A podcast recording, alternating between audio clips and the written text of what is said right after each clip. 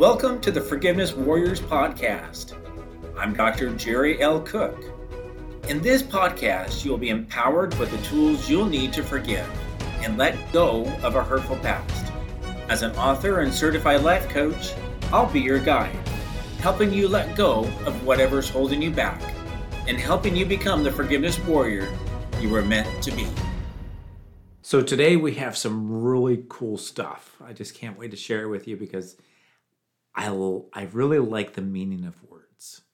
And today we're going to be looking at two different words that have incredible meaning. And I'm not going to be able to unpack everything about these two words. I'm sure there's going to be a lot more, but I'm going to share as much as I can in the limited amount of time that I have with you today.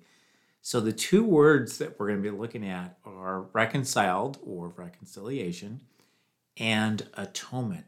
So, when you when you think about reconciling something, for example, your checkbook, what is it that that involves? Now, I'm very grateful that my wife, she does a fantastic job of taking care of the books in our family.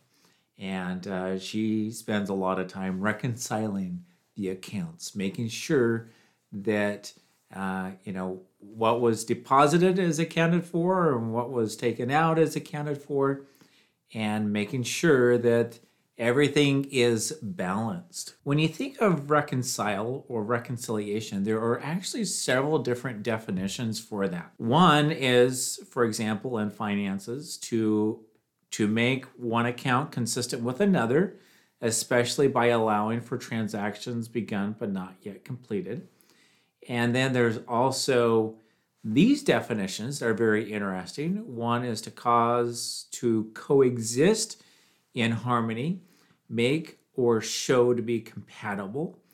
And then the third one is very similar to that is restore friendly relations between.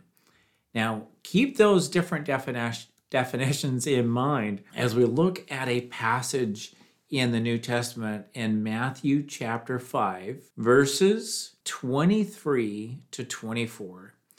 Therefore, if thou bring thy gift to the altar, and thou rememberest that thy brother hath aught against thee, that means offended you or hurt you in some way, leave there thy gift before the altar and go thy way, meaning make sure you take care of something else first. And this is what it says First be reconciled to thy brother, and then come and offer thy gift.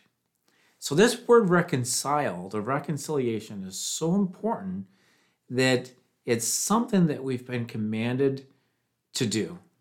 That it's very important that we reconcile ourselves with others. We restore those friendly relations as much as possible. We make things good as much as possible and we try to exist in harmony as much as possible before we go and worship God because that's exactly what we're trying to do with God, right? We're trying to restore friendly relations between we're we're trying to make ourselves compatible with God. We're trying to be to that place where we could always have his spirit to be with us. So let's take a look at uh, the next word, atonement. Atonement means or refers to a reparation for a wrong or injury. In Christian theology, according to dictionary.com, uh, and in Christian theology, it refers to the reconciliation of God and humankind through Jesus Christ. So we see that word again the reconciliation of God and humankind through Jesus Christ. That's the atonement. Now, the word atonement is not that uh, that common in our in, in most of our the way that we speak today, right? I mean, it's it's pretty uncommon. Maybe it's common in some religious circles, but in most in most circles, I mean, most people don't go around and start talking about the atonement. Matter of fact, in most churches, you don't even hear the word atonement, but you'll see the word atonement more commonly given in the Old Testament, and it's almost always referring to uh, a sacrifice that's made to symbolize the ultimate and great sacrifice that Jesus Christ would give later on, uh, compared to you know the early earlier years or before before Jesus Christ. So the atoning sacrifices or the sacrifices that were that were made were symbolizing this great atoning sacrifice that Jesus Christ would make on our behalf, that he would provide that atonement. And if you break up the word, it literally is spelled at one meant, where we're meant to be at one with God. And that's what Jesus Christ did for us is, is he reconciled us, he reconciled us in our lives and our souls with God. He restored those relationships between God and us. He provided a way for us to be in harmony with God. And he balanced the books basically by making sure that he paid the price for for our sins. So uh, having that definition for atonement, again, I'm going to read it one more time. As atonement is reparation for wrong or injury, and in Christian theology, it is the reconciliation of God and humankind through Jesus Christ. So Jesus Christ, his sacrifice, reconciled God with us. So, having that in mind, let's turn to Romans chapter 5, verses 10 to 11.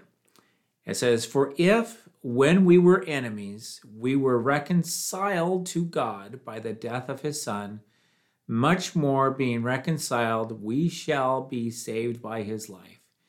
And not only so, but we also joy in God through our Lord Jesus Christ, by whom we have now received the atonement. So, receiving the atonement is accepting the sacrifice that Jesus Christ made on behalf of you and me, where he suffered and paid the price for all of our sins. It's our responsibility to accept that gift or that atonement. Now, here's one way, and this is kind of a kind of a long way of going about it. But again, a lot of people aren't very familiar with the word atonement. So here's one way for us to really learn about the atonement. And it goes back to the first scripture that I shared with you.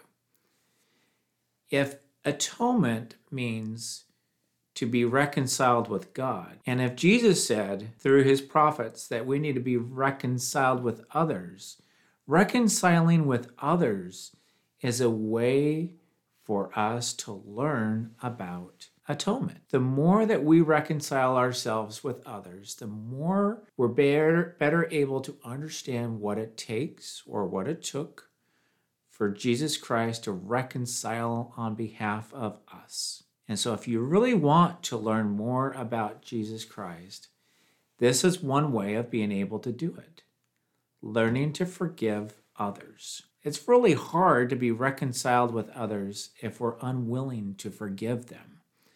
Reconciled doesn't just mean, oh, you know what? What you did was awful and I never want to see you again. We're reconciled. No, that that's not reconciliation. Reconciliation is to restore friendly relationships with and to make compatible again. So if you really want to learn about being reconciled with God, I would submit that one of the first steps is by following the commandment of Jesus Christ to be reconciled with others.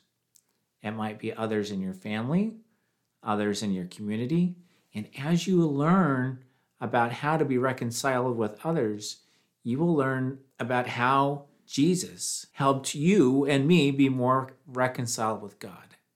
I hope that makes sense. I know today was a little more uh, about semantics, a little bit more about words, but I just was really excited about it because, again, the word atonement is not a very commonly used word. But anytime you hear the word reconciled, I really encourage you to connect it with the word atonement. And that way, you can learn more about Jesus Christ and you can learn more about Jesus Christ and his suffering and the price that he paid for you. And you can show greater appreciation. You can become more reconciled with God by reconciling with others by learning to forgive others.